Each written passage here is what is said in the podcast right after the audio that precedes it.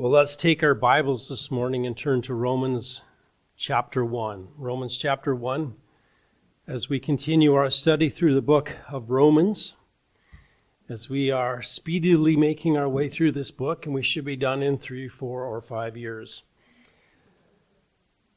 So, again, I'll remind you that as we look at this text, that verses 1 to 7 is all one sentence, and we said that Paul would not get a very good grade in English because he does a lot of run on sentences. But in Greek, it's okay. And so Paul gives us a long sentence here. So let us read the Word of God this morning. Listen as Paul writes under the superintendence of the Holy Spirit. Paul, a bondservant of Christ Jesus, called as an apostle, set apart for the gospel of God, which he promised beforehand through his prophets in the Holy Scriptures concerning his son, who was born of a descendant of David according to the flesh, who was declared the Son of God with power by the resurrection from the dead, according to the Spirit of holiness, Jesus Christ our Lord, through whom we have received grace and apostleship to bring about the obedience of faith among all the Gentiles for his name's sake, among whom you also are the called of Jesus Christ to all who are beloved of God in Rome, called as saints, grace to you and peace from God our Father and the Lord Jesus Christ. There ends the reading of God's Word this morning. Let us go to the Lord in prayer before we go to the Word of God this morning. Our gracious Heavenly Father, we do thank you for your Word. And we thank you for revealing it to us so that we might know you and we might know how to be rightly related to you. And so we thank you for the book of Romans that really lays out the gospel for us and its effects on our lives. And so I pray this morning that again, as we study your word, that your Holy Spirit would teach us, convince us of the truths that are there, and then transform us into the image of our Lord Jesus Christ. I pray. I pray this in your name and for your glory. Amen. Well, we live really in an evolutionary view of mankind. In fact, man is said to be developing. Man is said to be smarter than he's ever been. And in fact, many biblical scholars would even tell you that we are now in a better place to understand Scripture than anyone in history because we're just smarter, we've got more resources, we're able to do that. And so as as it comes to mankind and even religion, now we have those telling us actually, you know what? We've got new ideas. We've got new perspectives on Paul. We've got new ideas on how scripture what scripture really is. It's not what you once thought it was. And so there's a there's this idea that something new and novel is good. And in fact, this is often what we see on television and cult leaders. They have discovered something that no one else has ever seen before. And though the church has struggled along for 2,000 years, God revealed something new. And in many ways, you're reminded of Paul's on Mars Hill, where he says, Now, and the Athenians and the strangers visiting there used to spend their time in nothing other than telling or hearing what? Something new. Something new.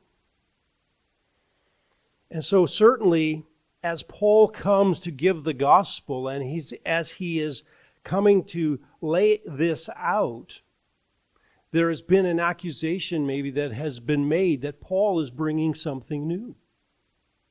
And so Paul is going to need to defend the idea that actually what he is bringing is not new, that this is not something that he's made up, but rather that this is something old.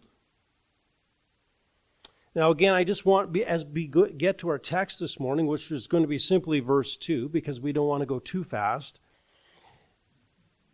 we want to recognize the flow of this passage. And so we want to recognize that in verses 1 to 17 really is Paul's introduction to this book. And so in verses 1 to 7, Paul really gives a greeting and he introduces himself. And in that introduction, he really gives us a picture of why we should understand and to read this book. Verses 8 to 15, he gives a thanksgiving and prayer for the Romans. And then in that third section, in verses 16 to 17, we really have the formal state of the of the book's theme, which is the gospel. He says, I'm not ashamed of the gospel of God, for it is the power of God, what? Unto salvation. And so he will unpack that whole idea through the rest of this book. And even in verses 2 to 5, he will give us a thumbnail sketch of the gospel. And so he will use that word seven times here in these early verses because Paul is about the gospel. Now, we said last time that Paul is in the midst of giving us reasons why you should read the book of Romans. And the first one he simply gave was because he wrote it. Paul wrote it. This is why you should read the book. And we said that the Old Test, the, the, the books that were written there weren't really books, they were scrolls. And so, in order for you to know who was writing it, you would have to open up the scroll. And of course, the most important aspect of reading a letter is you want to know who it's from, right?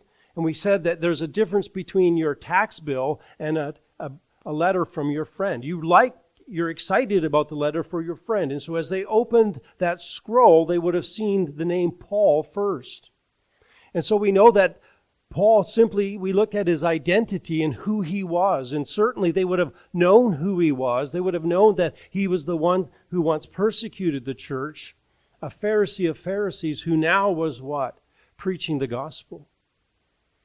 And then we looked further that Paul, not just at his identity, but we looked at his credentials. He says, called as an apostle. I mean, he said, a bondservant of Christ Jesus. We saw that he was a man who was completely under the will of his master. So whatever he came with, whatever he wrote here, was not his agenda, it was God's agenda, and therefore we needed to listen.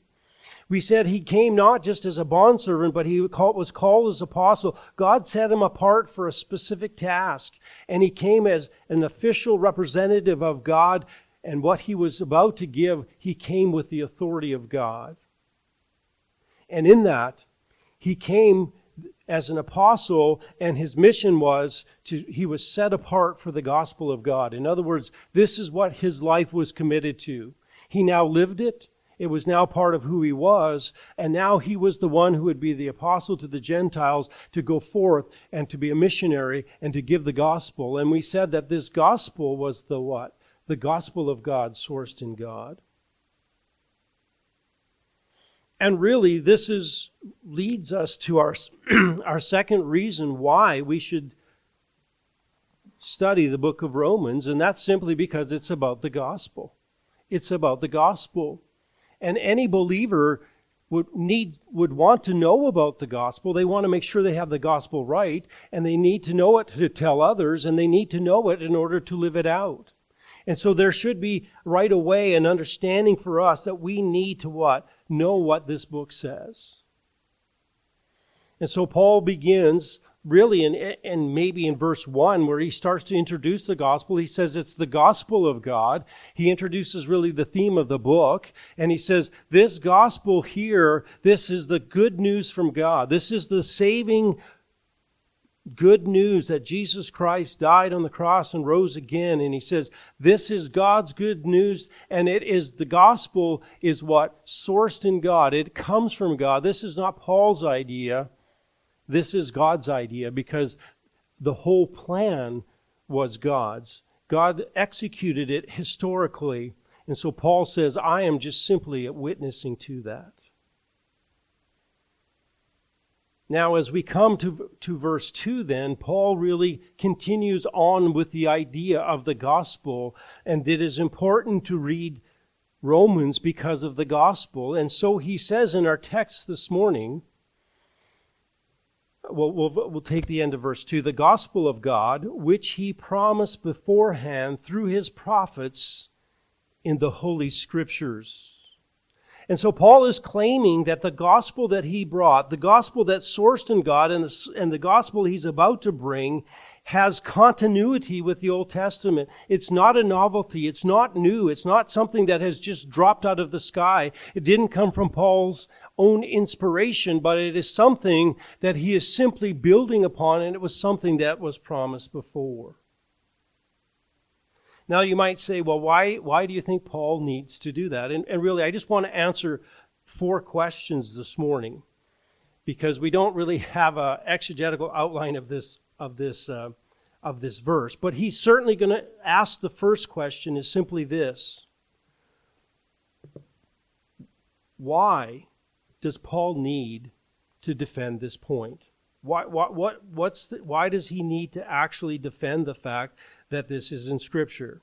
Second of all, we'll simply see who Paul says brings it, where they, where they actually bring the message. Then ultimately, we're going to look at the Old Testament to see that it is truly there. And so Paul says, Why do I need to do this point? Well, Paul, if you recall, as he was ministering, was often attacked exactly on this point. If we look at Acts chapter 18, Paul is in Jerusalem, and the, the Jews rise up against him and they say, This man persuades men to worship God contrary to the law. I mean, this is in Corinth, I think. I'm, so he says, they, they, they what? Paul is saying a gospel that is against God and the law. The Jews thought that Paul was teaching a different gospel, that he was adding to Scripture, that he was going contrary that, to what they knew to be already revealed. The Jews had the Old Testament.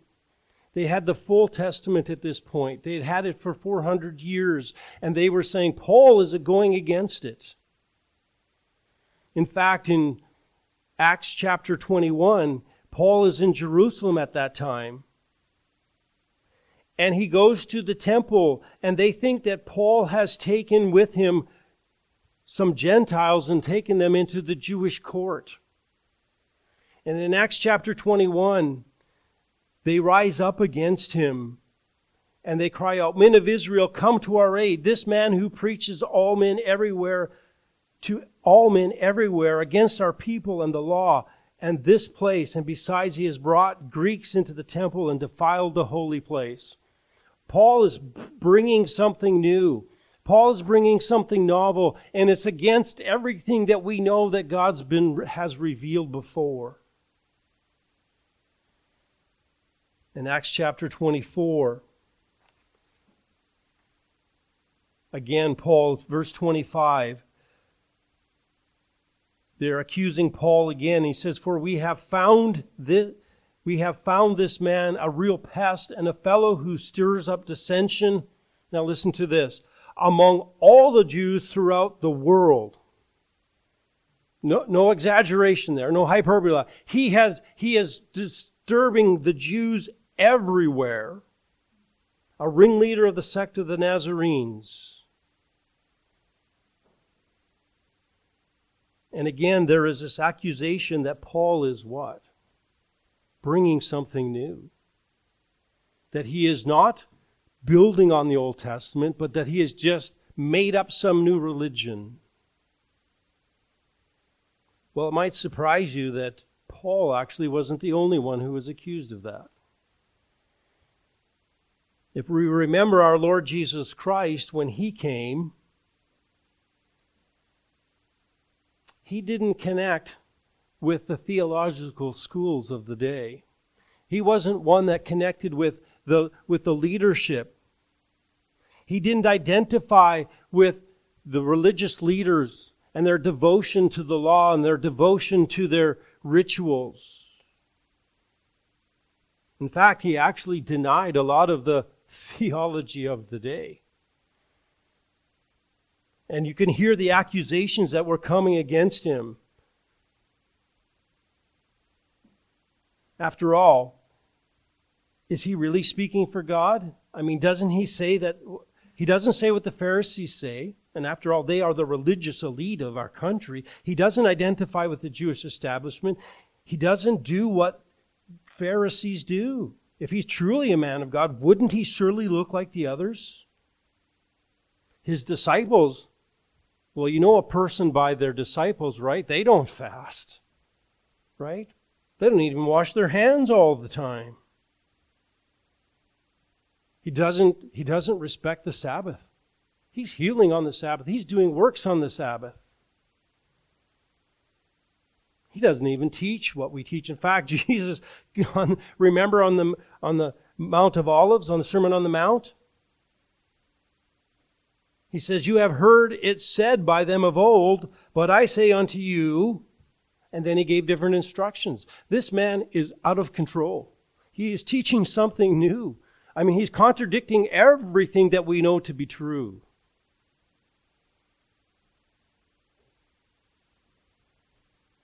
And he said it over and over again. You have heard it, but I say. You have heard it, but I say. But he wasn't contradicting the Old Testament. He was simply contradicting what? The teachings of the Jews. And they had what? Totally misunderstood who he was. They totally misunderstood what God was doing. So, did Jesus come to disconnect from the Old? Did he come and unhitch from the New Testament? Sound familiar? So did he just unhitch from the Old Testament? I mean, did he just say, "Hey, jettison it, I've got something new"? Well, what did Jesus say? Matthew 5:17. Think not that I have come to destroy the law or the prophets, I have come but to what? Fulfill.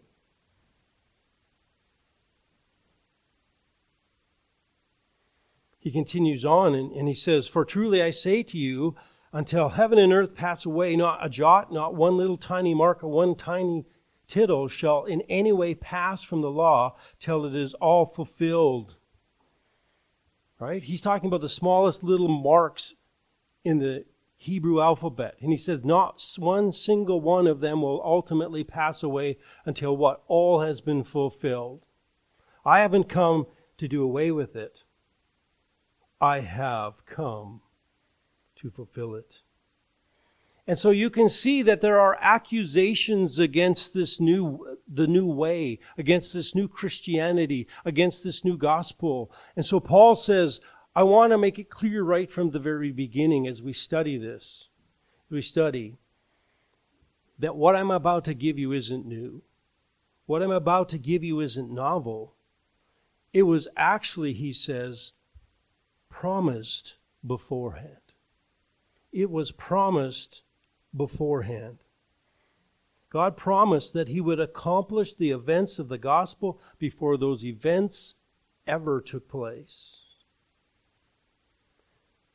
And, and this is one of the ways that we know that the gospel is true. This is not some new novel teaching where some Jewish people woke up in the first century and decided to revolutionize the world.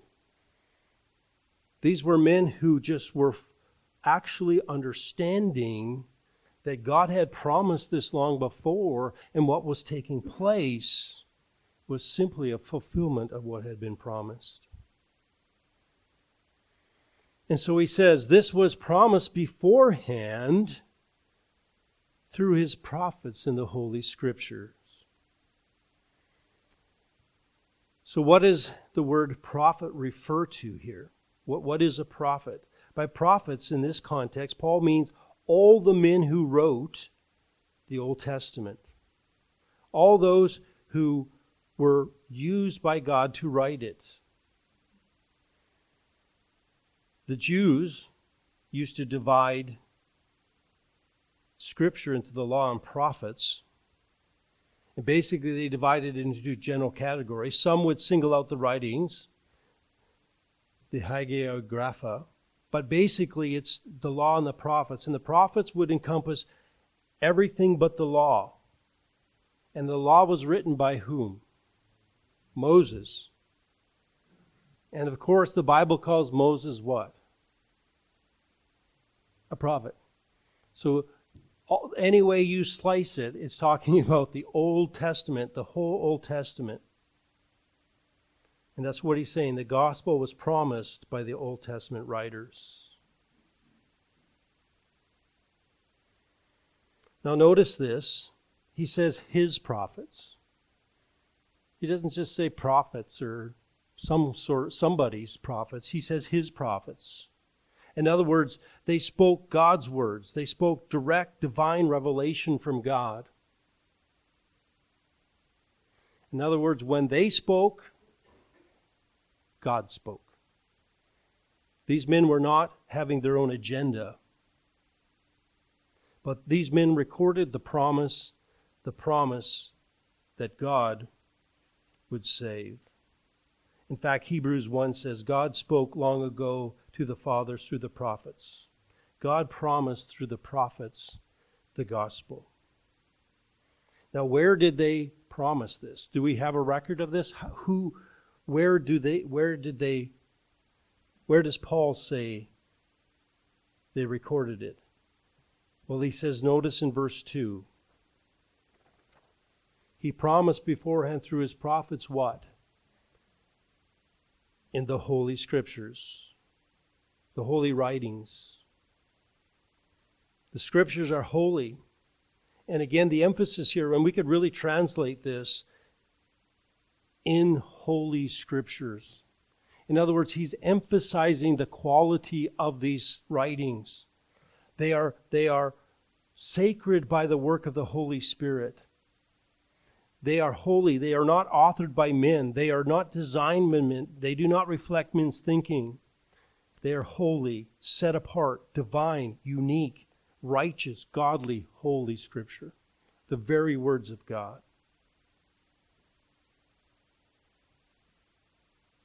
And so it was crystal clear that when he said in the in the writings, they understood exactly what he was talking about. He was talking about the Old Testament.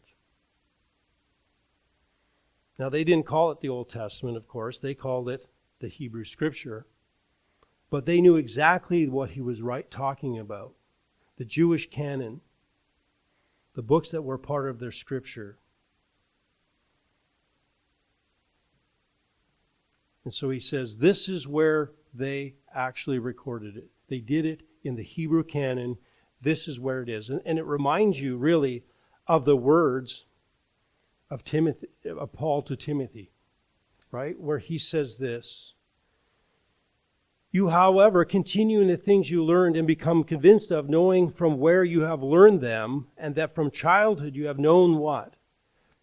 The sacred writings, which are able to give the wisdom that leads to salvation through faith, which is in Christ Jesus. And he claims that what? You can get saved through the Old Testament.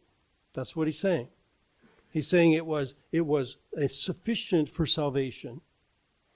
And so Paul says, These are the sacred writings I'm talking about. These are, this is where they wrote these ideas.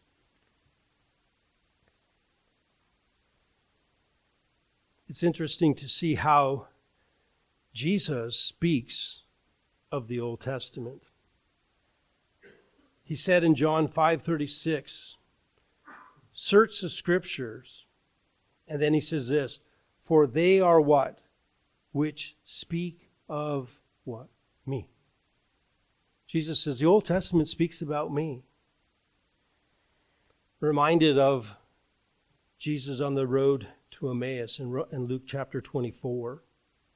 Jesus is walking with the two disciples and they don't recognize him, right? They're, they're, they're walking along the road and they're having a conversation. And he says to them, O foolish men, slow of heart to believe all that what the prophets have spoken. They're speaking about Jesus Christ. They don't know what's going on. And he says, How foolish are you? In other words, you don't believe what the prophets have spoken. Didn't you read the Old Testament? You should. You guys are, are familiar with it. Didn't you understand it? Was it not necessary for the Messiah to suffer these things and enter into glory? Then, beginning with Moses and all the prophets, he explained to them concerning himself in all Scripture. Now, we actually have a recording of that. No, we don't. We would have loved to have that, right? We would have had the inspired, but we don't. But, but Jesus began to teach them and then in verse 44, at a different time, he said to them, These are my words which I have spoken to you while I was still with you, that all things which are written about me in the law and Moses and the prophets and the Psalms must be fulfilled. Then he opened their minds to understand Scripture. And he said to them, Thus it is written, that the Messiah would suffer and rise again from the dead, and that the repentance for forgiveness of sins would be proclaimed in his name to all the nations, beginning from Jerusalem. Jesus says, The Old Testament speaks about me. I know that it speaks about me. Well, the question then becomes where does that happen? Where does that take place? Where where where does where's the proof? Where's the where's the idea that the Old Testament actually spoke about the gospel and about Jesus Christ? Well, we, we can begin, and maybe we should just take our Bibles, and we're going to be here till Thursday, but it's good. Genesis chapter 3.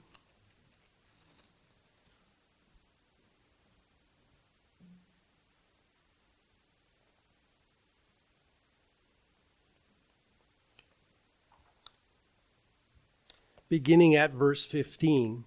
I just want to run through some scriptures, and then we're actually going to go through, as we go, we're going to go through some New Testament passages, and we're going to see how Peter, Paul use the Old Testament in their defense of the gospel. This is as God is pronouncing his curses after the fall he says in Genesis 3:15 as he is speaking to the woman, I will put enmity between you and the woman as he speaks the sermon, and between your seed and her seed he will bruise you on the head and you shall bruise him on the heel. Now right away we want to understand that Adam and Eve did not say, "Oh, that's Jesus." Right? They didn't know anything, but there was a promise that there would be someone who would defeat Satan that there would be a descendant that would come from Eve who would ultimately conquer Satan and sin. And so we, we call this really the first gospel that is preached in Scripture. That there would be a descendant that would come. And in fact, later on, when one of her sons is born, Eve understands that maybe this is the deliverer, but it's not. As we continue on, if you flip over to Genesis chapter 12, God is now continuing with that saving program. And as he makes a covenant with Abraham, he now calls out Abraham, and, and he, his descendants will be a, a, a great nation and they will be set apart for him. He says in Genesis 12, And I will bless those who bless you, and, and, and the one who curses you I will curse and in you all the families of the earth will be blessed. There's going to be a blessing that comes out of you that will ultimately bless all the nations.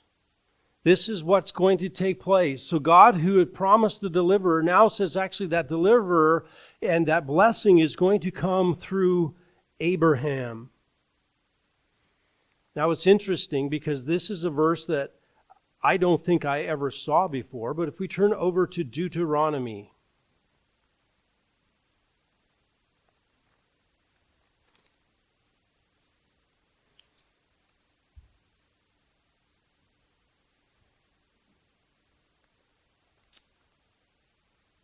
actually i missed genesis 22 I, why don't we go back to keep your finger in deuteronomy. Go to genesis 22 now, I don't, we don't normally do a sword drill here, but today I thought it would be, I want us to read these. I want us to, to see them for ourselves. Genesis 22, verses 18. And again, speaking to Abraham, he says, In your seed all the nations of the earth shall be blessed because you have obeyed my voice. All right, so there's this call and again, this is quoted in Galatians chapter 3, verse 8, where Paul says in Galatians chapter 3, verse 8,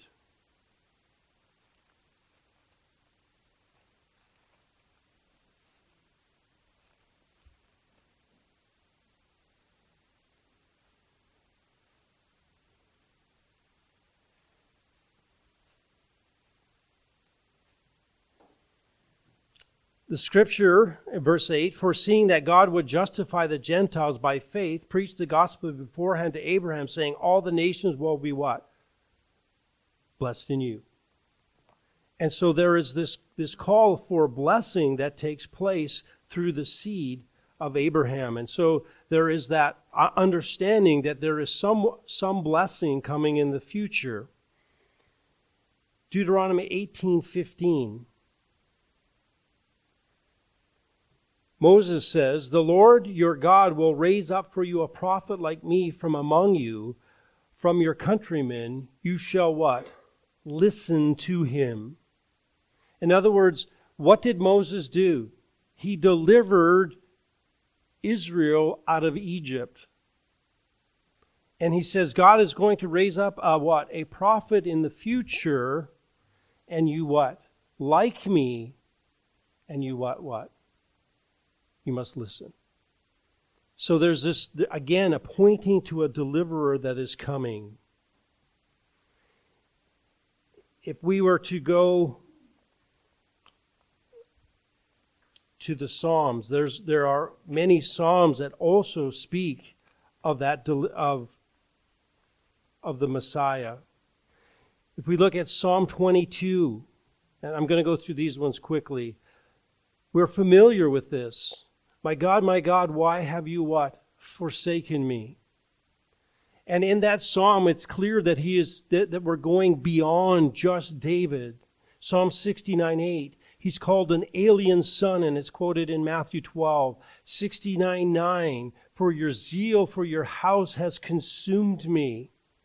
Does that sound familiar? Jesus cleaning the temple? Psalm 69 21. Give me gall for my, th- for my thirst, I got what? Vinegar. Again, a reference to Christ on the cross. He says in verse 26 of Psalm 69 persecuted when whom you have smitten. And again, we, Isaiah 53 speaks of him who is smitten. And so we start to see that there are these references to someone who is coming, someone who is going to deliver them. We have a reference in Micah, but as for you, Bethlehem, too little among the clans of Judah. From you one will go forth for me to be a ruler in what? Israel. There's going to be a ruler that comes out of Israel that will out of Bethlehem who will rule Israel. And again a reference to Christ to come. He will be the one to rule.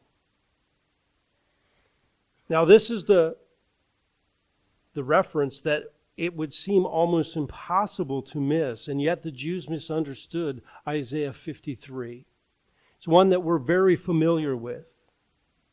Isaiah 53 Behold, my servant will prosper, and he will be high and lifted up and greatly exalted. Just as many of you were astonished at you, my people, so his appearance was marred more than any other man, and his form more than the sons of men. Thus he will sprinkle many nations. Kings will sh- shut their mouths on account of him. For what had not been told them, they will see, and what they have not heard, they will understand. Who has believed our message, and whom has the arm of the Lord revealed? For he grew up before them like a tender shoot, like a root out of parched ground. He had no stately form or majesty that we should look upon him, nor appearance that we should be attracted to him. He was despised and forsaken of men, and a, a, man of sorrows and acquainted with grief, like one from whom men hide their face. He was despised, and we did not esteem him. Surely our griefs he himself bore, and our sorrows he carried. Yet we ourselves esteem him stricken, smitten of God, and afflicted. But he was pierced through for our transgression, he was crushed for our iniquities. The chastening for our well being fell upon him. By his scourging we were healed. All of us, like sheep, have gone astray. Each has turned to his own way. But the Lord has caused the iniquity of us all, what? To fall on him. He was oppressed and he was afflicted, yet he did not open his mouth. Like a lamb that was led to slaughter, and like a sheep that was silent before its shears, so he did not open his mouth. By oppression and judgment he was taken away, and for his generation who considered that he was cut out of the land of the living, for transgressions of my people to whom the stroke was due. And again, here are, here are some, we know these things are predictions that came true. He gave, his grave was assigned with the wicked men, yet he was with a rich man in his death, because he had done no violence, nor was there any deceit in his mouth. But the Lord was pleased to crush him, putting him to grief. If he would render him as a guilt offering, he will see his offspring. Again, resurrection, and he will prolong his days, and the good pleasure of the Lord will prosper his hand. As a result of his anguish, he will see it and be satisfied. But by knowledge, the righteous one, my servant, will justify the many as he will bear their iniquities. Again, we have uh, Christ satisfying God's wrath. Substitutionary atonement. Therefore, I will allot him a portion with the great, and he will divide the booty with the strong, because he poured out himself to death. And he was numbered with the transgressors, yet he himself bore the sins of many, and interceded for the transgressors. And so we start to see that there, there's, there's a clear passage speaking that the Messiah would be one who came, who died, who would pay the price for sin, who would be smitten by God, who would be afflicted by men, that he would die, that he would be raised again. We have predictions even about his burial and in this passage. And so Jesus says, listen, look, I, the gospel we're bringing to you and what you're seeing and what's being declared to you is not new. It was something that was foretold.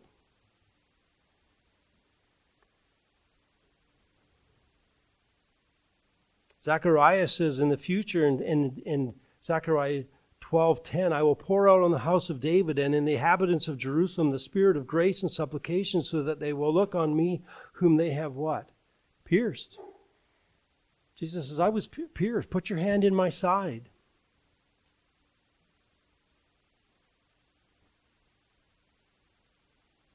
Zechariah 13:7 Strike the shepherd that the sheep may be what? Scattered. And I will turn my hand against the little ones. And so again, another another picture of Christ's disciples deserting him. And Christ says, This was predicted. All of these events that are taking place.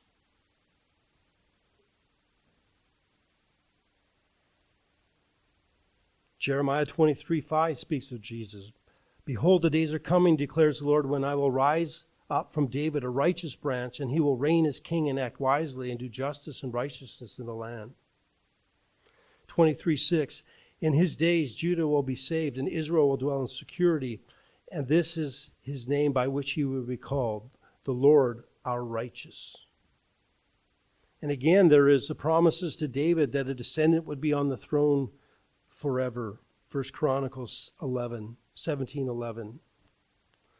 And so the, oh, this is just a, a brief survey of the passages that speak of the Messiah. There are over 300 predictions of Christ in the Old Testament and about what will happen. And so Paul is saying, listen, the Old Testament is absolutely filled with this idea. It's not something new, it's not something novel. Rather, it is something that has been predicted for a very long time.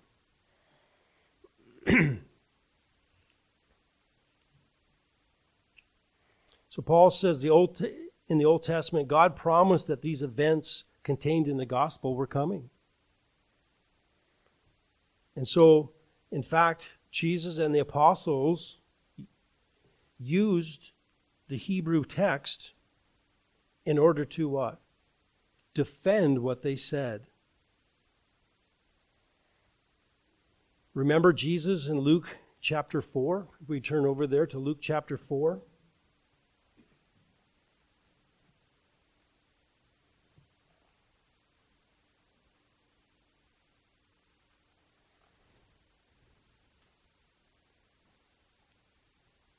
verse 18.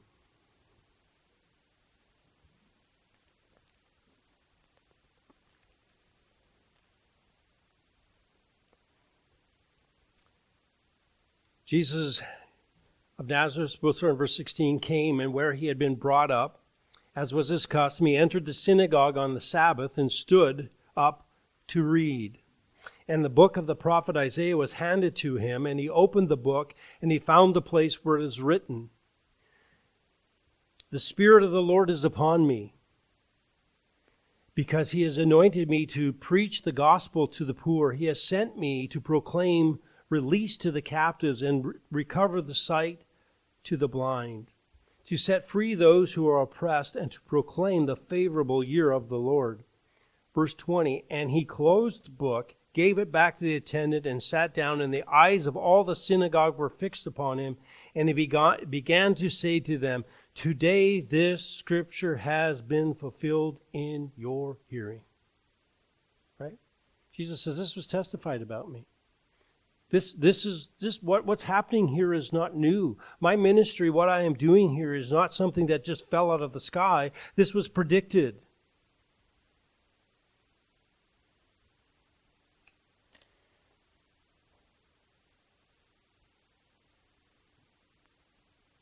Well, we certainly know that in in the book of Acts, there was defense and the use of the Old Testament for what was taking place. We remember Peter at Pentecost if we go to Acts chapter 2. Peter is giving really the, the first New Testament sermon in the church here.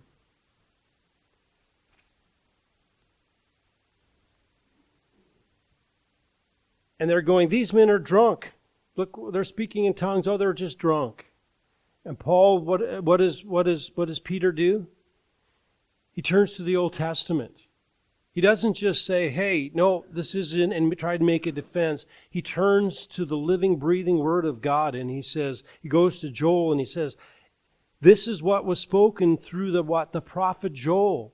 And then through verses 17 to 21, he what? He quotes the book of Joel and he says, This was predicted. God said that he would put his spirit upon you. God said that if you believed, you would be saved. This is an understanding of the gospel. This isn't something new. This is something unexpected. This was predicted.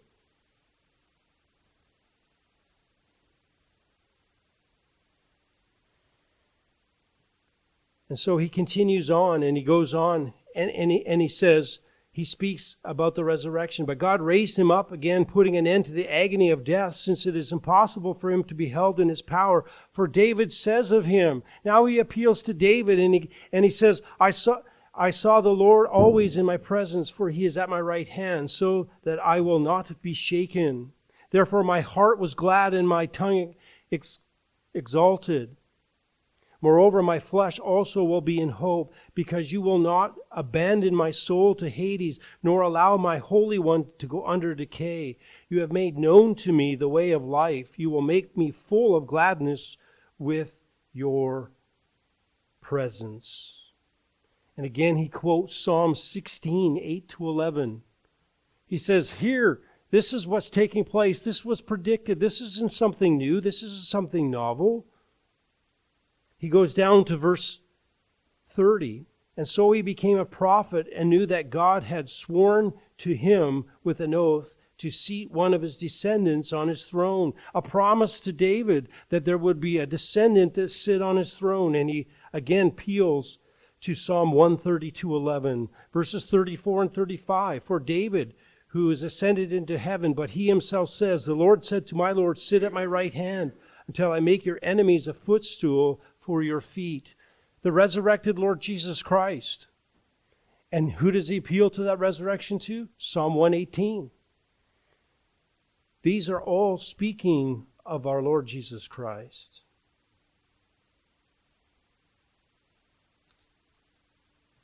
We go over to chapter 3, verse 25. If you who are sons of if you who are sons of the prophet and the covenant which God made with our fathers, saying to Abraham, And in your seed all the families of the earth shall be blessed.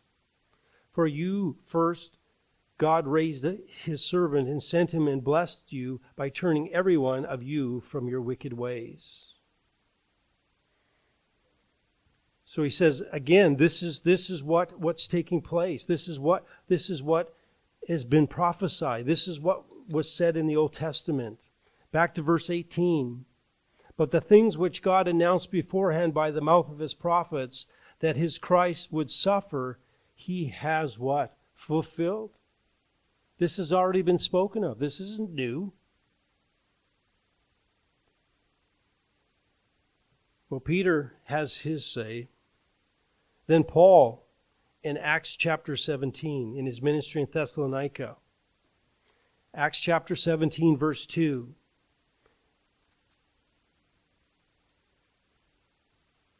Paul didn't say, Hey, I had a vision on the road to Damascus. I got fresh bread, new revelation. Everything that I'm about to tell you, I received from the Lord Jesus Christ, and nothing, it has nothing, it's completely different than was before. God is a new program.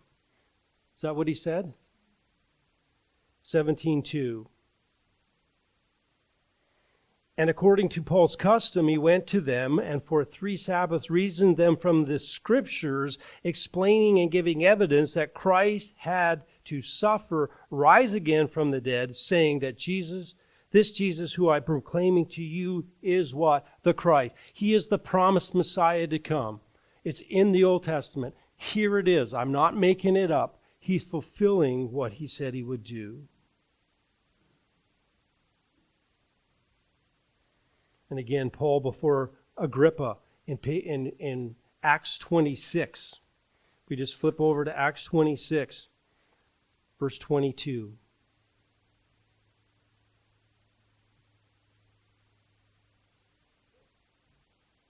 He says,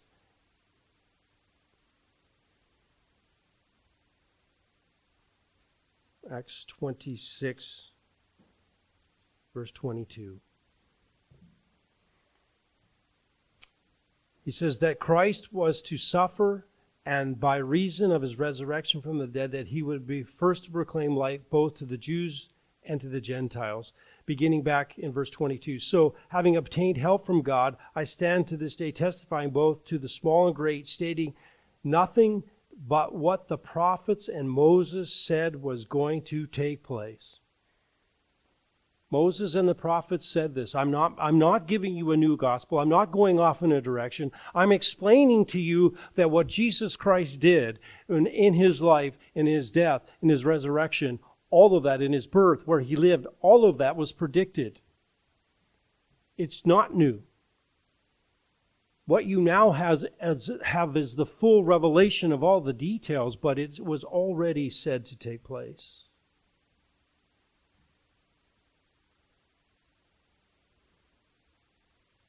1 Corinthians 15, Paul says, as he gives really the core of the gospel, what does he say? I delivered to you what I also received, that Christ died for our sins. What? According to the scriptures. Remember, Paul is speaking about what? When he says scriptures, he's not thinking New Testament. He's thinking what? Old Testament. He, they're still in the midst of writing the New Testament.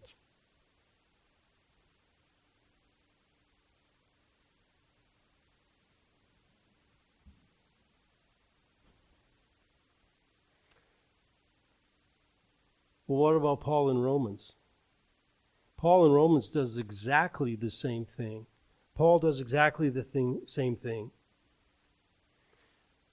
We turn to Romans chapter 1 verse 17.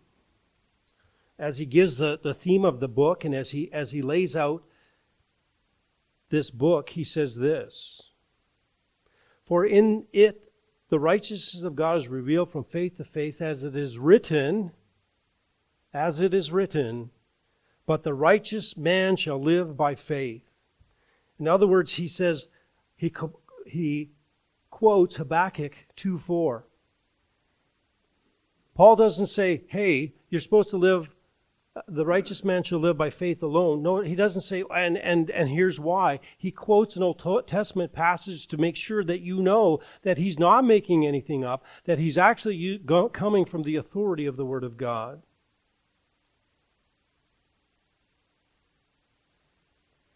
chapter 3. You want to know about some hard things to say about humanity? Look at verses 10 to 18. He strings a bunch of quotes together here. He, in order to what? Make the point. Humanity is depraved. Humanity is not good. Humanity is not seeking God. Humanity has gone astray. He paints a bleak picture of humanity and he says, I didn't make it up. I'm just simply telling you what the Old Testament prophets said as they spoke for God.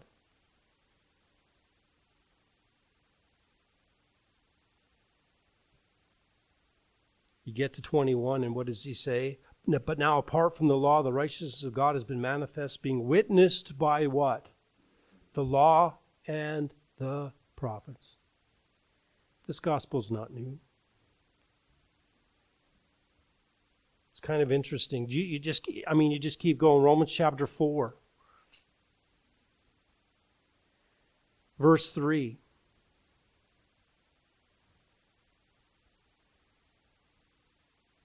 He says this For what does Scripture say? Abraham believed God and it was credited to him as righteousness. Paul wants to defend justification by faith alone. And he where does he go for an example? Abraham, back to Genesis 15. Right? Then God believed, then he believed God the Lord, and it was reckoned to him as what? Righteousness. We go down to verses 7 and 8. Blessed are those whose lawless deeds have been forgiven and whose sins have been covered. Blessed is a man whose sin is not will not be taken into account. How can you be justified by for your sin? Right? He goes to the Old Testament. He quotes David, Psalm 32 2. He defends the gospel from what? the Old Testament. And he says, I am not bringing anything new. I want you to, li- the, the point here, and listen carefully the New Testament gospel is not just consistent with the Old Testament, it is the fulfillment of the Old Testament. Paul didn't fabricate it, Paul didn't make it up, it wasn't invented or created by men. Instead, God promised it. He said, in the Old Testament, this would happen. Christianity, as such, is not an appendage or some crude addition to Judaism. It is actually the fulfillment of God's intent from the Old Testament. It is the fulfillment of the Jewish scriptures.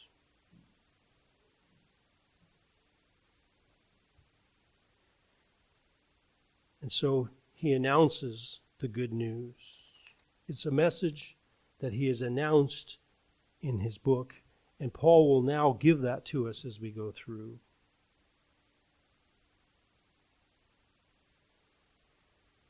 So Paul says, Listen here. This gospel has been given to us. It is which which was promised, which he, God, promised beforehand through his prophets in what? The Holy Scriptures.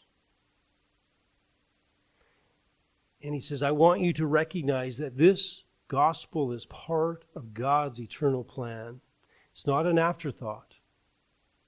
It was planned from the very beginning. In fact, Ephesians 1:11 says, God works all things after the counsel what? Of his own will. Paul says it in, again in Ephesians 3:11. This was according with the purpose of the ages which he carried out in Jesus Christ our Lord. In other words, this was what God had intended. And he says, what the gospel that Paul's about to give you was planned by God, it was given by God. He was going to work through the Lord Jesus Christ. And so he announced it long ago. So the gospel comes from God. The gospel is consistent with and is confirmed by the Old Testament scriptures. We, we need not doubt it. We need not think that it's novel and new. It is grounded from Genesis to Revelation. The gospel is right and true and can be trusted. And therefore, let's study Romans. Let's know more about the gospel because we know it's not new and novel. It was planned from eternity past. Let's close in prayer. Heavenly Father, we thank you for your word. And we thank you for its promises. We thank you that you have given us your whole word and that we can read these passages and we can understand them with your Holy Spirit. And that we can know that the gospel is not the gospel that we know and the, and the Christianity that we know is not some new change in God's plan, but his eternal decree and will. And so that we can trust it. And so I pray that we would believe it, that we would trust it, and that we would live it. Please convince us of its truth, I pray. In your name, amen.